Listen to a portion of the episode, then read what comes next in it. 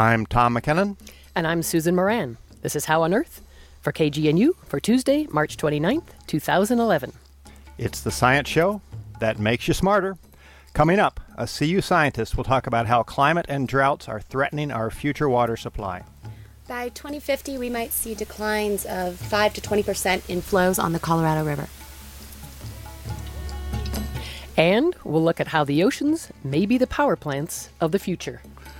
The oceans are the only remaining vast, untapped source of renewable energy.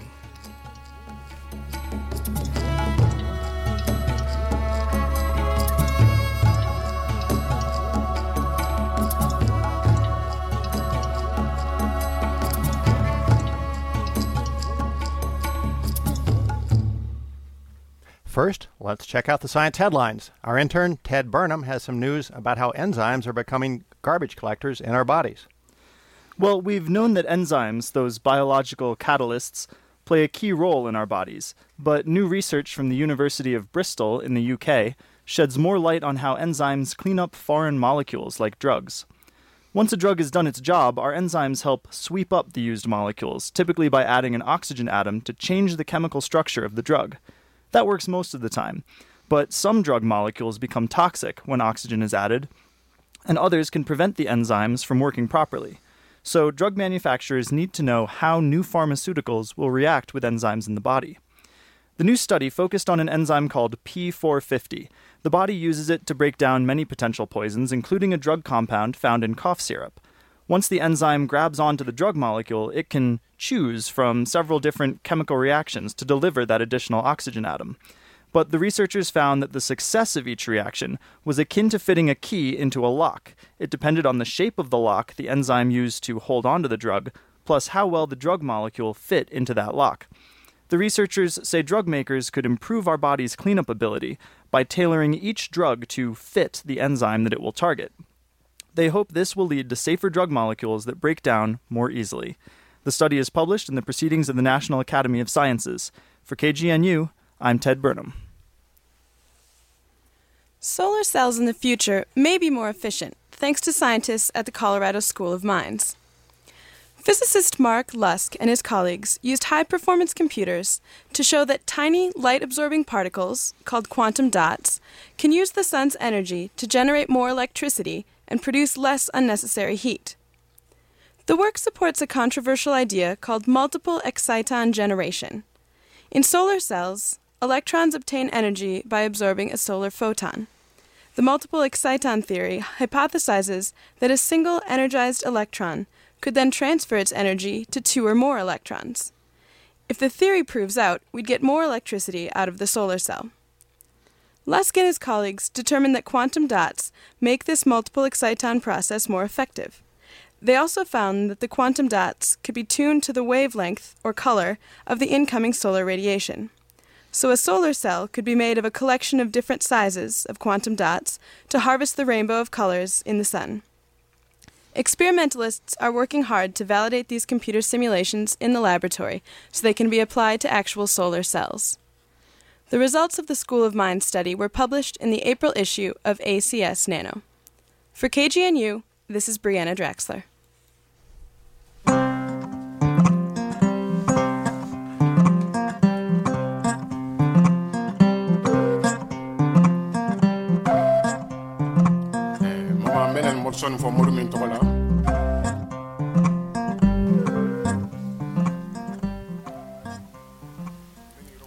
You're listening to How on Earth, the KGNU Science and Technology Show. I'm Tom McKinnon. The nuclear disaster in Japan and the growing concern over climate change has scientists and engineers looking everywhere for a possible means to provide power without generating radioactive waste or warming the planet. What about the oceans? They cover 70% of the Earth's surface and are constantly soaking up the sun's energy. If we could just find a way to harvest a tiny fraction of that energy, we have our energy problem solved. We have with us in the studio Robert Cohen to tell us how that might be done. Dr. Cohen is a consultant on Ocean Thermal Energy and was the original program manager for Ocean Thermal with the U.S. Department of Energy. Bob, welcome to KGNU. Oh, good morning, Tom. So, Bob, can you give us a brief overview of how we start with warm seawater and end up with electricity? Well, the sun is a big natural collector of solar radiation, a built-in source in the planet, and absorbs solar radiation and converts it into heat. So we have a big bath of warm water. And in the major oceans, there's some cold water down at about 1,000 meters, 3,000 feet or so, cold enough, near freezing, so that you can use that temperature difference to run a heat engine. Power plants run on a difference in temperature. So in many of these, you have to be in a major ocean to get the cold water. But it was pointed out by Darsonval back in 1881, he was the inventor of the galvanometer, that this concept was pointed out. And now we're at the point where the technology is ripe and the time is ripe for making this a commercial technology. Okay, so you talk about a heat engine. Is that how different is that than, say, the power plant we have over here in Valmont, just a couple miles away? Well, the only difference is there's no fuel required. We have a very, the other difference is that the temperature difference is quite a bit smaller. Mm-hmm. So the net efficiency is ridiculously small for ocean thermal, which means essentially you have to circulate a lot of warm and cold water, like a river of water running through the plant, in order to produce significant amounts of electricity. But the bottom line is not the efficiency of the process. The question is, can you do this at an acceptable and competitive cost? Uh-huh. Okay, so let's talk about the cost. How would it compare to other renewable technologies, wind, solar, things like that? Well, actually favorably. Even the first-of-a-kind commercial plant, which we think will have to be as big as 100 megawatts. The first commercial plant is forecast for Hawaii, hopefully, in the year 2020. After we go through the intermediary of a pilot plant. We really need a multi-megawatt pilot plant first, but we think that very first-of-a-kind, subject to cost reduction plant will cost maybe $1 billion or $1.5 billion, which would be about $10 or $15 a watt, which compares quite favorably with the... well, you have to make a rough comparison because they're not the same thing. Ocean thermal is continuous, whereas wind and photovoltaic power is intermittent. But if you multiply by the duty cycle, that is, they're only available about a third of the time or a fourth of the time. So you have to multiply their costs by about 3 or 4. But roughly, we're in the ballpark of $10 or $15 competitive with mature photovoltaic and wind technology. $10 or $15 per watt, is that correct? That's right. Yeah, okay. For the very first plant. Okay, and so the consumer doesn't buy a watt, the consumer buys a kilowatt hour. How do those costs compare? Well, I think the estimate is roughly that if that plant were to cost about $1.5 billion, it depends on the assumptions of interest rates and so forth, but that might run about 23 cents a kilowatt hour, which is quite competitive against oil. The very first market for ocean thermal is to compete against where oil is being burned for making electricity. Mm. And where is that? That's in a lot of places, and in particular for the United States, it's Hawaii, Puerto Rico, many of our military bases, actually. So the military, the Defense Department is quite interested in ocean thermal because that very first pilot plant is being designed to produce 5 or 10 megawatts of power for Pearl Harbor. Okay. And so I just want to get back to the comparison to Valmont. So we've got lower temperatures and, of course, don't have to buy the fuel, but the guts of the plant, they're pretty similar. Is that right? Well, basically, you need an evaporator and a condenser and a turbine. Uh-huh. Okay. And so that's really the same innards that power plants generally have. Okay. So we're at least sharing some existing technology. This isn't something just... well, not quite, because in the power plant cases, they usually they boil water and raise steam, as they call it. They convert water, the working fluid, to steam, whereas in ocean thermal you would have to use a liquid that boils at a lower temperature, like ammonia. Ammonia looks like the working fluid, we call it. Okay. All right. And so with the history of this, how many of these plants have been built in the past? Well, you mentioned before the broadcast that actually the Tokyo Electric Power Company built one on the island of Nauru in the Pacific, the phosphate island. Mm-hmm. And that was one of the earlier experiments. There was an industrial offshore plant. This was onshore on the island, running the warm and cold water to shore, what the Japanese did in Nauru. But the Lockheed Company, and along with other companies, put together a barge where they produced net power floating off Hawaii. This was in the tens of kilowatts range.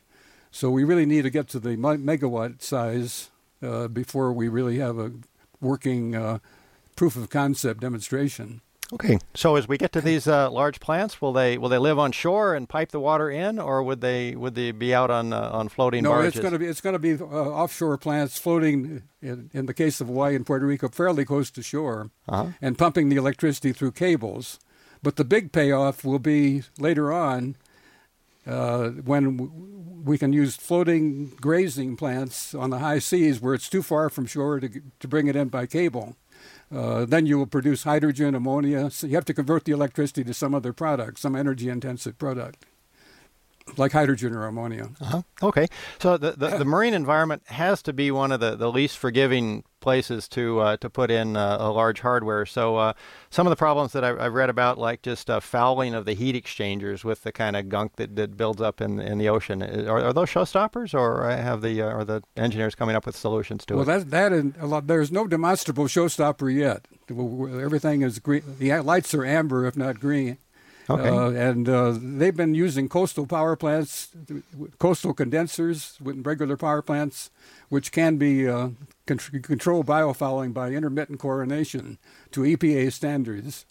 So we're already used to dealing with the biofouling problem and corrosion. Okay. And are there any environmental issues? It seems like there's no technology, even down to the concentrating solar power has its issues with the desert tortoises. So things that are apparently clean often have skeletons in the closet. What about ocean thermal energy? Well, we have to be careful how we operate the plants. We don't want to perturb the temperature distribution in the first instance. So we have to be careful how we discharge the seawater that comes out of the evaporator and the condenser.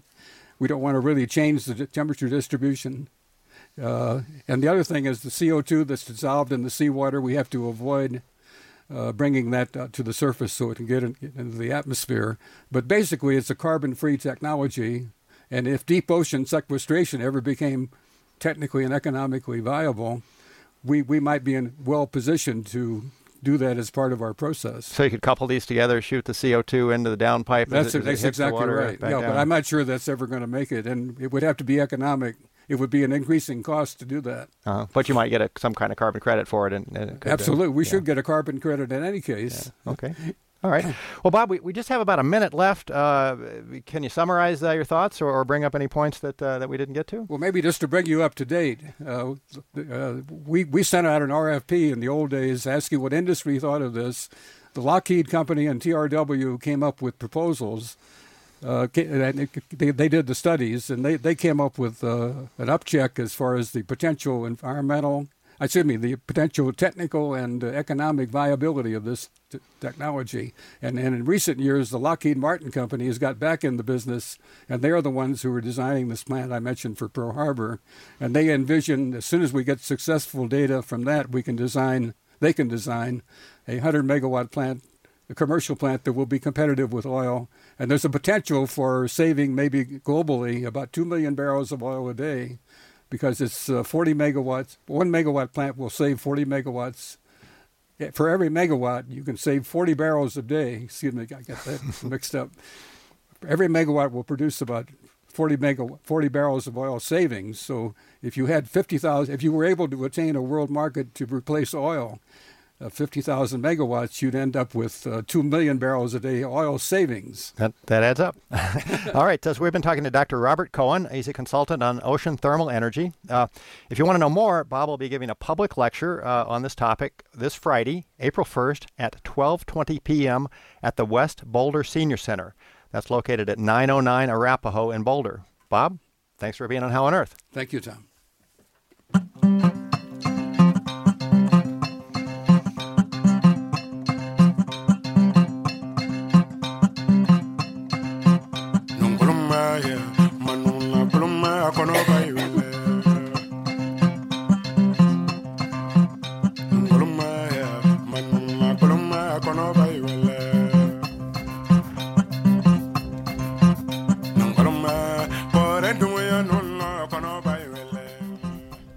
You're tuned to KGNU's How on Earth. I'm Susan Moran. Continuing on the water theme, so while snow falls bountifully in the mountains to our west, east of the Continental Divide, including here on the Front Range, the land is parched. Well, despite a small reprieve we had last night, Wildfires are already raging even before April blossoms arrive. What explains this variability in microclimates and precipitation? And does climate change play a key role? And most immediately, how can Colorado prepare for changes that are occurring, especially at a time when the Colorado River, a lifeline shared by 7 Western states, is dropping precipitously to historic levels? To discuss these issues, we have Kristen Averyt, a geochemist and deputy director of Western Water Assessment, which is part of CU Boulder. As a staff scientist for the Intergovernmental Panel on Climate Change, Dr. Averyt was one of the many scientists who received the 2007 Nobel Peace Prize. And apparently she just framed it. I did. I'm sending it to my mother very soon. Oh, congratulations again. Kristen, welcome to the show. Thank you. So let's start with, you just worked on and finished, sort of hot off the press, a report of Western Water Assessment for the governor called Colorado Climate Preparedness Project. Give us some of the highlights. And I mean, is this dire? You know, we've been hearing for quite a while that it's getting drier and drier on the west, not necessarily, I mean, on the east side, not necessarily on the west. There's so much variability. But what does climate change have to do with it? And is this a pretty dire scenario? Well, I think when we're trying to deal with climate variability, which includes issues such as drought and floods, this is an important situation, but it's something that we're familiar with. We've had to plan for these types of events for a long time. But what's really uncertain is how might the variability that we experience in the climate system and that we experience here in Colorado change as the climate begins to warm, or as the climate continues to warm, rather. And so what this project was it was designed to really catalog all the different efforts across the state of Colorado, including some federal efforts, to really try and bolster our resilience within the state to climate change. So that's what this report was. And the governor already has had this climate action plan. So what does this add, and what are some of the key recommendations? Well, in terms of the Climate Preparedness Project, this was a follow-up to a report that we did, the Western Water Assessment did with the Colorado Water Conservation Board for Governor Ritter back in 2008. And that first report really cataloged all the physical science related to climate. So what has happened in the state? What have we observed relative to temperature? What have we observed relative to precipitation in our snowpack? And this was the follow-up, because what we would do next is this project is really designed to create a list of all the different items, the different things, the different programs, plans, and projects that are in place. That way people can move forward and assess their own vulnerabilities to climate change. So what are Colorado's key vulnerabilities and some of the barriers to overcoming them? There are a lot of different vulnerabilities. We haven't actually done a formal vulnerability assessment in the state, but we do know that many of the issues, in terms of climate change, most of the impacts of climate change will be delivered through changes in our water system, through changes in the hydrologic cycle.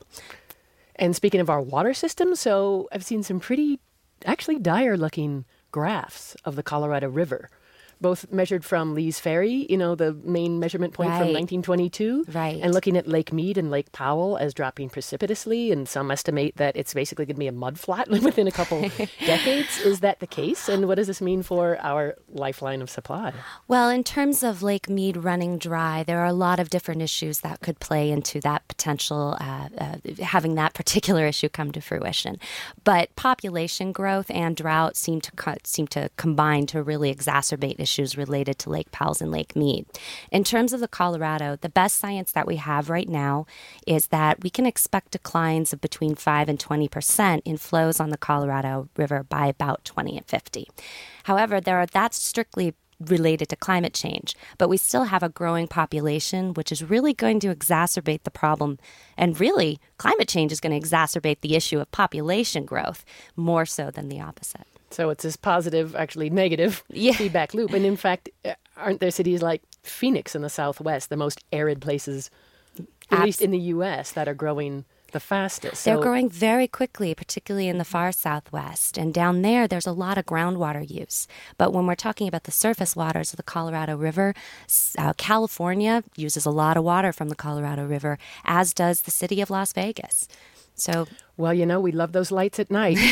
Exactly. But so what does this mean potentially for either collaboration or, you know, as Mark Twain said, whiskey's for drinking, water's for fighting? I mean, are you foreseeing some sort of a total revamping of the Colorado Compact? Maybe you can go into that in some detail. Or are we just going to be scrambling for resources? Because isn't it the case that Colorado and upper so-called upper basin states have the junior water rights and actually would have to relinquish most of what they have to the lower basin states? That's true. When it really comes to a lot of the pinch points on the Colorado River, it's all about who has the rights to the water. In terms of revamping the compact, that's beyond my expertise. I know that there are a lot of people, really smart people, that are thinking about these issues and trying to figure out what sort of management structure might best be able to facilitate or really serve the needs of this growing population as we see declines in water resources related to climate change. So from your seat, right, it's not so much about policy, I mean, maybe some recommendations, but looking at what's attributed to climate change, what may be population growth, what may be other things. Absolutely, because I think there are the attribution statements, if you will, about X, Y, or Z event is caused by climate change versus climate variability versus all these sort of different, any specific event. That's very difficult to tease apart because our water systems are very complex. And that's what I'm interested in, is how things are going to change in the future and how we can best project what those changes will be to facilitate decision-making by those who really decide what's going to happen with our policies and regulations. And first, we've got a couple minutes, so just a quick snapshot of what you actually are seeing from the scientific data in terms of earlier snow melt, et cetera, and what that means. Well, it's very clear that in the state of Colorado that temperatures have been increasing steadily. We've seen increases of between 1 to 2 degrees Fahrenheit over the past 30 to 50 years. In terms of the future, we can expect that trend to continue because we're committed to a certain degree of warming already because of our past emissions of carbon dioxide and other greenhouse gases into the atmosphere. But what's very interesting, you hear a lot about the West being hotter and drier. Colorado is a little different because of the Rocky Mountains. And one thing related to precipitation, we actually haven't observed significant decreases in rainfall amounts. We continue to have a very variable system here.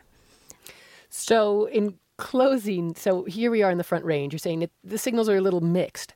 What could those in the Front Range individually and at a government level do? You know, if you could wave your magic wand, what would you say? Yeah, both individuals and those sitting in the governor's seat. Use less water. I'll drink to that. Fair enough. Using less water is absolutely important as we try to adapt to our climate and to our changing climate. Thanks. And where can people go to find out more information both about the report and what you're doing at Western Water Assessment? You can go to our website, which is wwa.colorado.edu. Thanks so much for coming to the show. Thank you.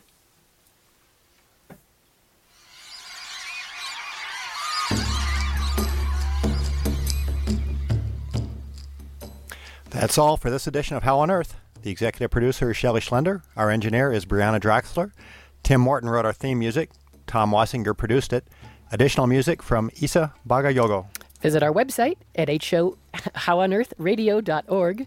Send your feedback to the KGNU comment line at 303-447-9911. For How on Earth, the KGNU Science and Technology Show, I'm Susan Moran. And I'm Tom McKinnon.